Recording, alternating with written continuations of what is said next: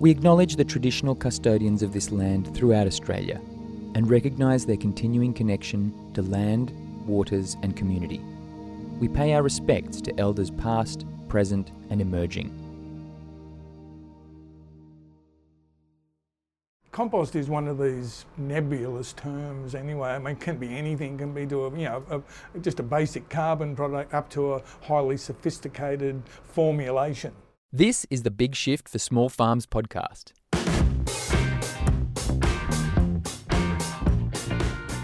Hi listeners, I'm your host Edgars Gresta.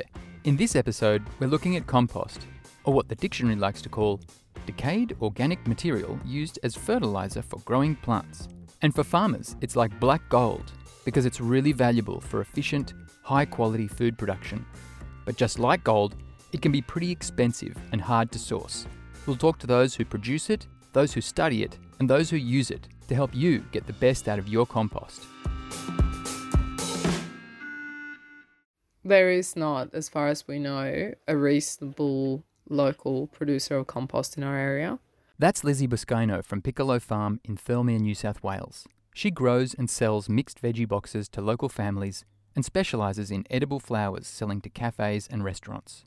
The compost that we get has normally been rushed, and what happens is that it's still very hot, it's still very alkaline, and in that condition it's not suitable for us to use straight onto the plants or onto the beds, not in the quantities that we want to use it. We do like to use quite a bit of compost because we don't use a huge amount of other amendments. We don't want to use huge amounts of nitrogen-based things. We prefer to use a large amount of compost. We think that is much more beneficial in the long run. But if you put large amount of alkaline compost on the ground, your plants are going to be very unhappy about it because that's going to reduce the amount of nutrients that they can take up. So what exactly makes up good ingredients for balanced compost? Here's Eric Love, Chairman of the Center for Organic Research and Education. There's carbon materials and there's nitrogenous materials. So to put that simply, you've got basically twigs and branches and things like that, and then you've got food waste. Now you combine those together in the right sort of ratios. It's called a carbon-nitrogen ratio. So you have more carbon than you do nutrients, and then you end up with a compost that's usable. So you can do that at home. It's not rocket science, that one, but there's a few principles like aeration, diversity, aliveness, moisture, a few things that you need to do, but it's simple. And if we scale that up to small-scale farmers, do the same rules apply? Are there things that we should consider if we're scaling up? Yes. Now, normally with a farmer, he would get that from a commercial supply, which comes from the curbside collections. There's a lot of curbside collection of organics, started back in the 90s. A commercial composter gets that stuff that's picked up from people putting it in their bins and goes through a process. It's a fairly long process and then gets supplied to the market. That's a fairly well-known system. There's windrow systems, there's enclosed systems. They all produce quite a reasonable quality of product. Now for many people, when you think of compost, what comes to mind is that little bin that sits on the kitchen bench collecting all your food scraps. But when you dig a little deeper, it's so much more than that. According to AORA, the Australian Organics Recycling Association, the businesses they represent recycle more than 6 million tonnes of organic material each year. On the flip side, more than double that amount still ends up in landfill. Now just to clarify, organic in this case means anything created by Mother Nature, including things like food and garden waste. To break that down a little more, in 2014 and 2015, the New South Wales Environmental Protection Agency, or EPA, did a garbage bag audit of commercial and industrial waste. Of the 500,000 tonnes that ends up in landfill each year, about 80% can be recycled right now, and just over 30% of that is organic compostable food. And when it comes to agriculture and food production, compost is both a problem and solution to the challenges of the circular economy and cycling nutrients. Here's Eric Love again. You hear paddock to plate, but that's not really the cycle. It's paddock to paddock is the cycle. You've got to get back into the soil. You know, why do we need compost? Soil regeneration, you've got better structure, you've got organic matter in there. It stimulates the microbial activity, which is, you know, quite beneficial. Then you've got that resilience factor. And what compost has, it's got high moisture holding capacity, so the water hangs in. It hangs for quite a considerable amount of time. So a lot of the organic farmers aren't as drought affected. If it goes on for 6 years, I mean, there's a point at which everybody suffers for that. There's also, you know, heat and temperature stabilisation that happens there. That's one of the compost benefits, and it can increase the productivity. So there's a kind of financial benefit there. And then there is the cost benefits. And that's like water savings, because you've got that moisture holding capacity. That has another effect, because particularly for irrigators, I mean, it's good for non-irrigators because they, you know, they can take advantage of rainfall and it hangs onto it. But in terms of irrigators, they save a lot in energy because they don't need to use as much water.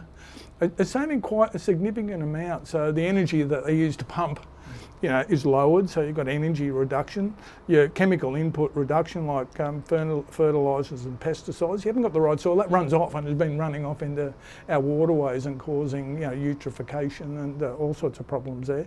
So that erosion control, you know, by stabilising the soil, that's a good cost benefit. Hang on to your topsoil, yeah. You know. And then in terms of your topsoil maintenance, there's some key things that compost can bring to a farm. Perhaps the most important thing for people looking to use compost in their operations is looking for some level of evidence that the compost meets the AS4454 Australian compost standard. So there is a standard in Australia for compost that measures a whole lot of different components and has some controls in it around process. That's Simone Dilcara. She's the manager of Lantasia Organic Compost, based in Braidwood, New South Wales. There's a whole bunch of testing you can do to demonstrate compliance with the Australian compost standard, and that includes tests for pathogens.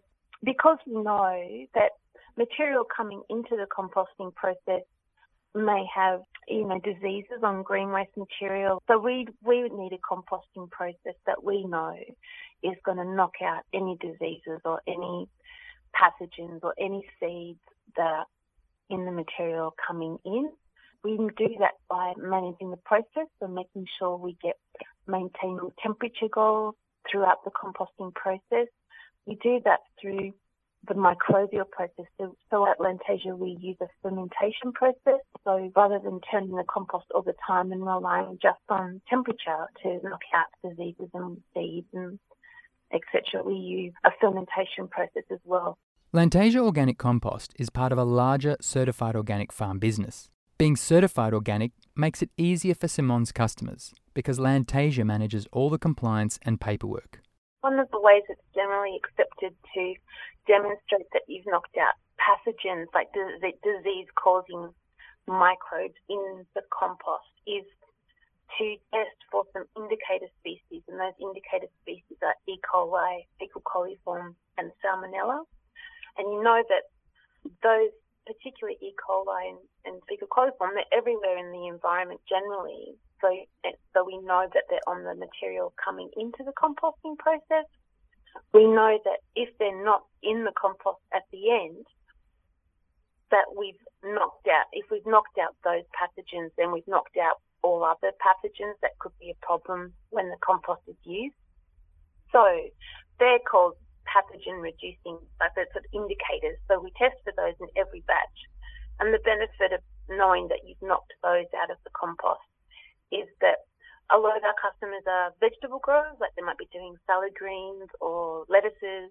They also don't want to be putting out compost into those salad greens paddocks or plots that have got E. coli or Fecal coliform or Salmonella in them. So it's a part of our compliance testing that we'd be doing anyway, is also really good process control for growers, so they know that with this input, they know that the tests have been done to show that when the compost left us, it didn't have any of those pathogens in it.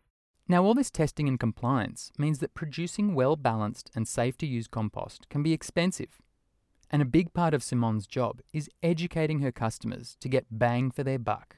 You know, it's no point putting thousands of dollars worth of really expensive and good inputs in if you haven't done the basic foundation. So if you think about what a healthy soil needs or to grow really good plants, it's a combination of the lime minerals, the rock component of soil, which is the calcium and magnesium and all that. And then you have the organic matter, which can be satisfied by the compost and then the microbial activity that's happening. And if you think of it as a pyramid, the most important foundation for the soil isn't actually the compost. It's getting the lime minerals sorted out. And in Australia, we have such ancient soils that the lime mineral component's really, really important. And it's really easy to fix. So some people think that compost is a complete fertilizer, and it kind of is and can be as long as you've got those lime minerals in place. And for Simone, there's a really cost-effective way to make sure that you've got your foundations right, and that's with a soil test. So for a really basic soil test, we would use SWEP down in Victoria because they're not selling amendments, they're just a lab. So you can ask for a basic soil test, go and take your soil sample, they'll tell you how to do it, and you tell them what crops you want to be using to growing. So if it's a market garden, you can say, I want to grow brassicas and I want to follow up with lettuce and I want to grow tomatoes as well in that same plot. They'll send you back an analysis of your soil and they'll let you know in either kilograms per square metre or tonnes per hectare what amendments you need to be able to grow each of those crops. And the lovely thing about that basic soil test is you don't have to be a soil scientist to understand it. It's very basic and you just need a calculator and a bit of paper to work out how much of what you need to put on. The example I was giving you about a market gardener who had done so much work and was doing such a great job and was using our compost and getting good results, particularly in the first season, but then was noticing some funny fungal things happening. And that $150 soil test just showed up that there's some imbalance with the calcium and magnesium, and those amendments are so cheap to put in. It might be a couple of bags of lime or a couple of bags of dolomite or a couple of bags of gypsum, and that's all it'll take over a hectare or an acre or whatever to sort out those lime minerals, and then you can get the full benefit of the compost on top. How are we going in terms of the industry actually using compost in their processes, from large scale to small scale farmers? Believe it or not, it's a very small fraction of the market. It's not a question of whether it's beneficial, it's incredibly beneficial, but comes down to the economics of it, just don't stack up at the moment. So our organisation has found a way of providing lower cost materials to farmers, and the farmers go through those processes themselves. So we train them how to do that, but they do their own thing, because what we provide them is a carbon base, because the materials that come from the curbside are quite inert from that point of view. They are a carbon material. They've got nutrients in them and micronutrients, but what happens with an organic farm, they might add manures, they might add various other things, and they come up with their own concoctions of what they like to use as compost. And obviously what's suitable for their soil types. Exactly, yeah, because it is crop specific as well. You've got pH issues, you've got nutrient balances and all that sort of thing, depending on the crop. And application rates, so it's that side, the agronomics of it. But I think going back 20 years when I started into it, the agronomists had no idea. But now agronomists are kind of getting it a bit more, so they're able to advise farmers on and then you do a soil analysis, and it gives you the profiles of the different characteristics of that compost, and so this is what we're striving for. And organic farmers are very strong on that. I mean, they know exactly what they're looking for. Conventional farmers, a little bit different. No, I'm not trying to criticise them, but it's not their livelihood. They don't need to have allowable inputs. They're all about, so how do I lower my costs and increase my productivity and lower disease and all that sort of thing. So that's where the benefit is for them. So maybe just to summarise, if I'm a small-scale farmer looking to purchase compost from a commercial producer, any key questions I should be asking? Well, look, you probably should say, do they manufacture to the standard? Whether they're accredited to the standard or not, but they should be manufacturing, do they? that standard. It should be turned over, it should be stable, mature. You can usually get an analysis of what it looks like, so then you can fit it into the farming system.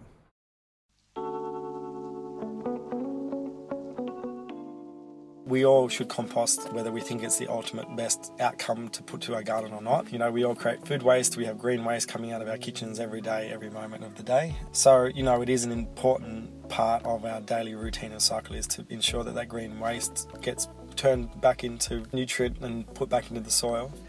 That's Olivier Sofo from Living Earth Farms, a small-scale veggie grower based in the Southern Highlands of New South Wales. He's a strong advocate for DIY compost. If you can grow your own compost in situ, and that's what we call green manure cropping, that is the ultimate best for your plants. And you don't have to truck it in. You know, you can put the seed in the ground and you can grow your crop and turn it in, and there you are. In saying that, because of our size and scale, is that we don't have the opportunity to grow green manure crops on every field, every block, every year, because we're just too small to do that, and then to maintain profitability from a work perspective, we would have to kind of stop working for 3 months and then start working again. And so we do make our own compost. Now, look, we have bought compost in absolutely in the past, because when we first get started, you know, compost can take, I mean, you can make fast, quick compost, but, you know, we usually like to give ours about 8 months. We started making compost from the very beginning, but we started buying compost to use until our compost was ready to be used, and as of kind of the last 12 months we've exclusively used their own. We make about 20 tonnes of compost a season, which sounds like a lot, but it's actually not that much. Materials for compost are a really important discussion. You have to look for a very good feed source. That's got to be the basis. You have to look for a good source of manure and green waste that enables you to produce a highly diverse, humified, well-decomposed, humus-rich compost. And to do that, yeah, you need to just start with some good ingredients. I mean, we are fortunate to have access to two good areas of manure. One is from our neighbours who keep show ponies, basically, hacking ponies, and they clean out their stables every day. So we get basically a trailer load every fortnight of horse manure. And then we mix it with all the green waste that comes from the farm. So all the bed clear out, whatever that's going on that's not being obviously used or sold will go into the compost. And then we create a ferment that we inoculate the compost with. Now, you don't have to do this because, you know, whether you want it to happen or not, you know, bacteria and fungi and everything are all around us, and it will decompose itself, you know, well and truly without our assistance. But we do make a bit of a lactobacillus ferment that we ferment out anaerobically with some cow manure. We use cow manure, and we use a lactobacillus that we culture from just rice water and molasses. And then we basically hydrate the compost the first time that we turn it with this inoculum, and then we let it sit. We don't do fast turns. We wait 1 month between each turn at least. And we'll make minimum, let's say, you know, 10, 12 tonnes at a time, because we have a loader. After the first composition, we usually let it sit for, you know, at least 2 months. And then we'll start turning, and we turn it once a month, and we'll just open it up and turn it. And if it needs more moisture, which often it does, we'll run water on it, bring the moisture back up, turn it and cover it with a tarp, and then let it go. And we'll continue that process all the way until the heat is being taken out of the compost.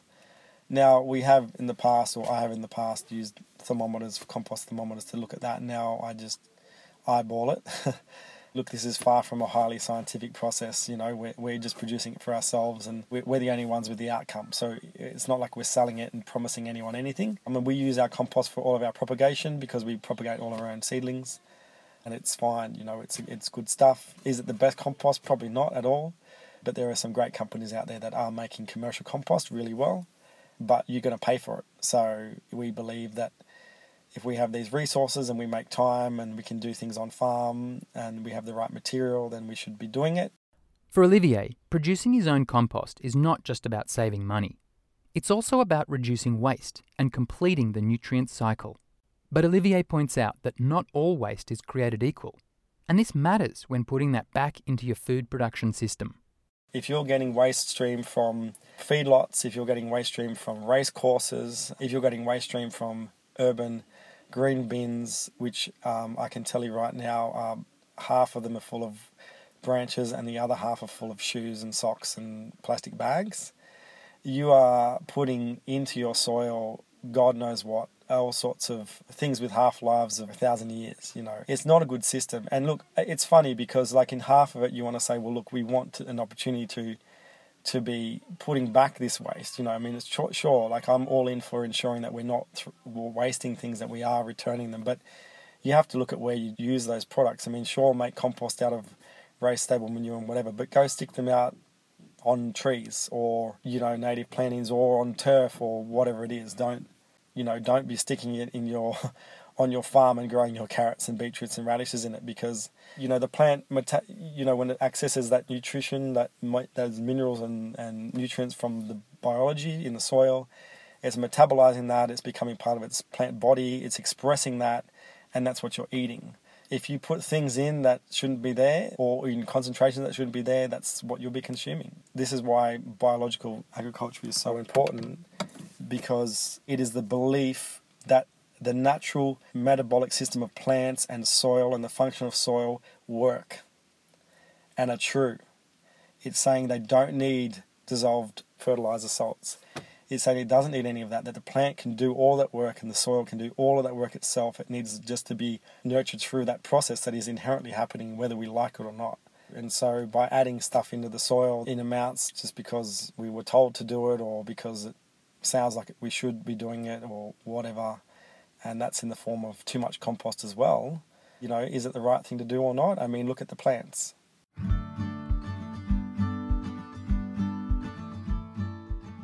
My name is Emanuela, or Manu, Pregerni, and I coordinate a social enterprise called Farm It Forward in the mid-Blue Mountains, and we grow food in people's unused land, either backyards or front yards or whatever land they have available.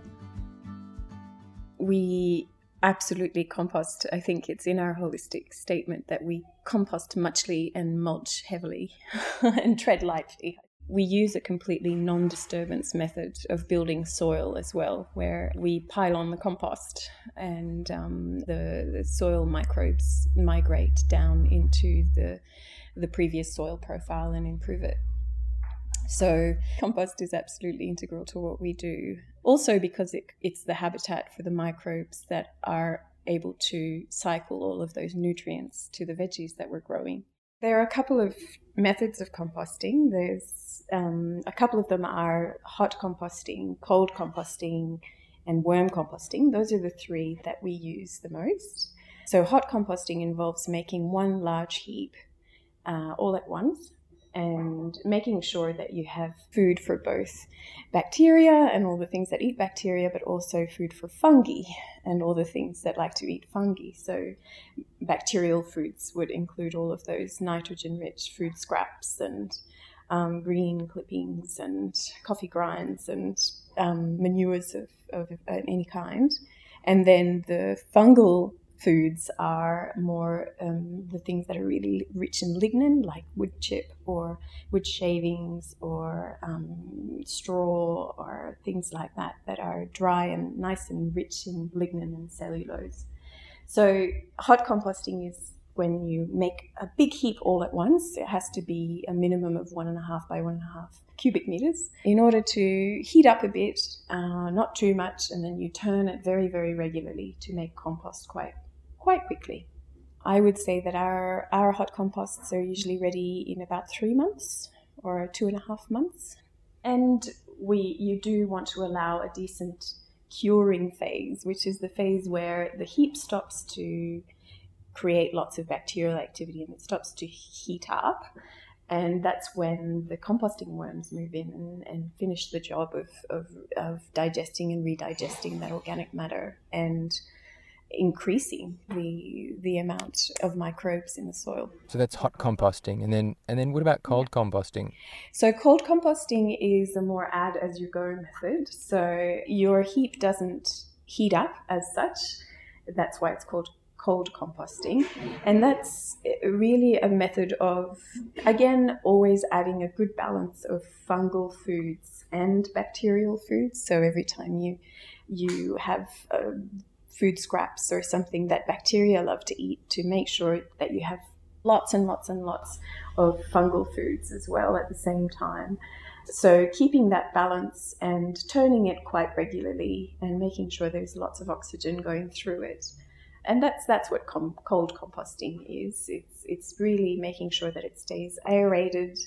And that is a little bit slower, but it produces an extremely diverse set of microorganisms. When there is a foul smell, that's usually anaerobic microbes creating organic acids like acetic acid and sulfuric acid, et cetera, all of those lovely vomit and vinegar and ammonia smells are usually an indicator that there's an anaerobic environment because of too much bacterial food, too much bacteria, not enough fungi, or that it's saturated with water or it needs oxygen through it, needs to be turned.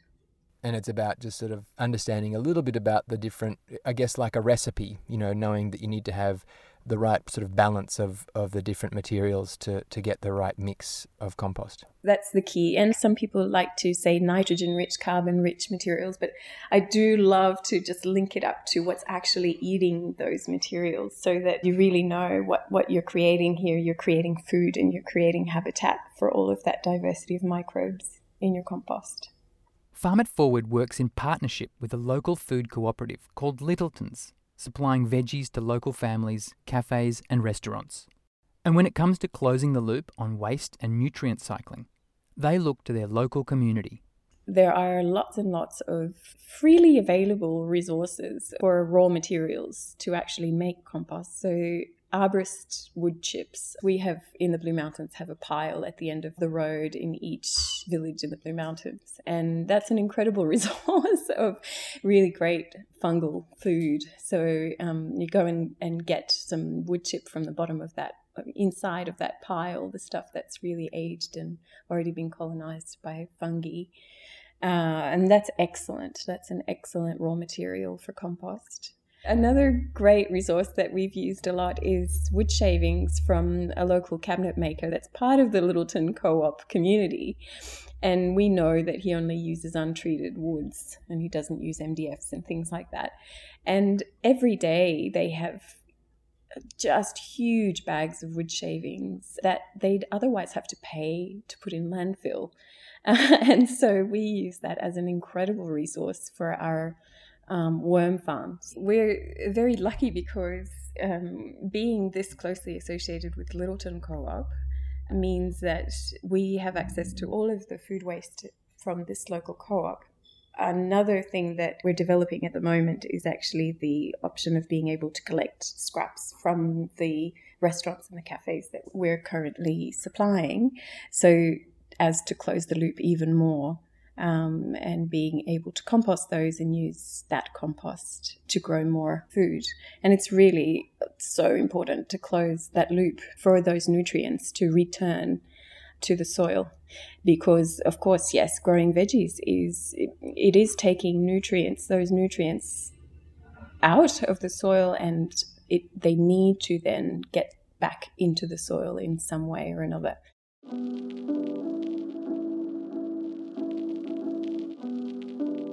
Let's say there was 100 kilos of nitrogen in that compost heap. If I'd thrown that all out there, maybe 10 kilos of that nitrogen would have gone into the soil and been active for me. The other 90 kilos would have gone out and as it dried out, volatilized. That's Martin Royds from Braidwood, New South Wales. As a livestock farmer, he's in the business of growing grass. Picture him standing on a 1 metre high mound in the middle of a paddock. In that we put the compost. He's talking to a bunch of farmers at a field day. Actually, I'll just pass this around. It's just great. About a unique way that he's using compost to fertilise his farm.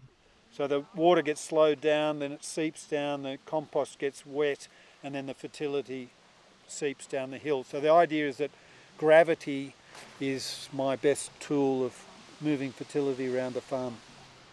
Basically, it's just a little boy playing on a big farm here. Yeah. He worked with innovator Peter Andrews to create compost mounds throughout his paddocks, using plants to cycle nutrients through the landscape. Peter suggested that I put it in a pile, and at the time the dams were empty, so I was digging out clay from there, so we mixed a bit of clay in there, the thinking that clay holds nutrients together better. Put it where I get some water running off the road and put it here. So I put these here in 2009. That's 11 years ago, and sure, I'd keep adding to it, but effectively it's still doing its thing. I rang Peter up when I put the compost heap here and I said, right, what have I got to do now? And he said, you need two plants to process the high nutrients in that compost. You need marshmallow plant and stinging nettle. And I was about to ring up the seed company and say, can you send me some weeds? And I thought, oh, that's not going to work. And I just drove down from the house down to here and went, oh my God, look at that. So marshmallow plant, for those who don't know what it is, that's that one there. And the stinging nettle is that one there. So yeah, there's a stinging nettle. It's only just germinating at the moment. So we all know what stinging nettle looks like. So those two plants grow in high nitrogen soils, and they process it so that the leachates from that they give off are really good for the next succession of plants. So on here, 11 years later, I've still got a high nitrogen, I've got weeds growing here and they'll grow up, and this will be a pile of weeds. And everybody driving up and down the road there goes, oh Martin, you better kill those, they're going to take over your farm. Well, 11 years later they're still here and there's nothing out there because the leachates from here have lifted that up. It's a zone of influence. So sometimes I get people to walk out. Here you can see it easily. And this zone goes right out there, right down there, and it's a good 75, 80 metres down there. So that is all being fertilised from this pile that I put here 11 years ago. Now we go back to that nitrogen. How much nitrogen did I say? 90 kilos. Oh, there was 90 kilos went away, 100 kilos. The 100 kilos. So we had some scientists here a couple of weeks ago, and I said, oh, this nitrogen's still flowing out 11 years later, and Walter corrected me. He said, Martin, that nitrogen left many years ago and went down there and made the grass grow. And I said, Walter, you're wrong, because there's still nitrogen plants here. And he said, Martin, you're wrong, because there's nitrogen fixing bacteria in here, and because we've got this system working, they're pulling nitrogen out of the atmosphere, converting it into soluble nitrates in the soil, and these are still doing it. 11 years later, I've turned that 100 kilos of nitrogen into maybe a tonne of nitrogen by having a functioning compost heap that's working, using plants, pulling nitrogen. So whether you're using plants to cycle nutrients back into the landscape or recycling waste matter to build your compost, it's important to know why you're using it. I think that you have to understand what the role of compost is and what it does. And if you're using it as a feed source for your plants, like a nutritional source, then yeah, you're going to need to put down a lot. If you're using it as a biological inoculant, then you're using less, but you're wanting it to go further because it's like adding a, like a probiotic to your diet. So you're not relying on compost to give you a nutritional additive for plant growth, but more for a biological addition to the sweet that's already in your soil, or a fortification of what's there already. You know, that all plays in role with reduced tillage or no deep tillage as well, or mindful tillage where you're really looking at the times and ways that you're disturbing soil to ensure that you're not pulverizing it to dust, because essentially biology requires structure to live. It creates structure. And structure is where plants live as well. And so each time you pulverize your soil structure, your topsoil particularly, you're essentially asking your biology to work their way, you know, rebuild their homes to then stock their shelves with minerals to then feed the plants that are planted in them. The amount of compost that you put on, whether you put on 1 ton an acre or 100 tons an acre, you've got to know why you're adding it. What's it doing for you? What's the purpose? Because if I tell you to be a market gardener, you need to add 50 tonnes of compost an acre, and you go, holy Moses, where am I going to buy 50 tonnes of compost? And then you look at the price of it and you think, wow, You know what I mean? Like, I might be doing you a disservice. What you need to be told is go out and try and looking at different systems that will enable you to get where you need to go. I've seen a real renaissance in the number of beautiful young couples or small families, people wanting to grow vegetables, and the rise of the market garden, and there's such awareness. So there's lovely thing about growing food locally, you're growing the best food that you can grow for the community. So for me, it's lovely to be a part of that. And of course, I want people to buy my compost. I want them also to get the best use out of that compost. And if spending, $150 on a soil test to get the lime mineral sorted delivers that, then everyone wins. I've noticed that growers can feel really overwhelmed with the soil science. So being able to take it back to basics is really helpful, I think, for people.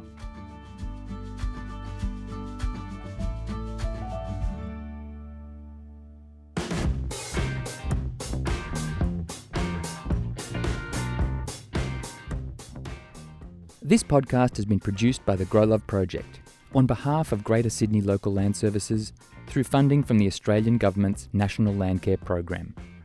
Thanks to everyone who participated in the making of this episode. You can find out more about them in the show notes. To listen to other episodes, make sure to subscribe to this podcast, and if you know someone who could benefit, please share it with them. Thanks for listening.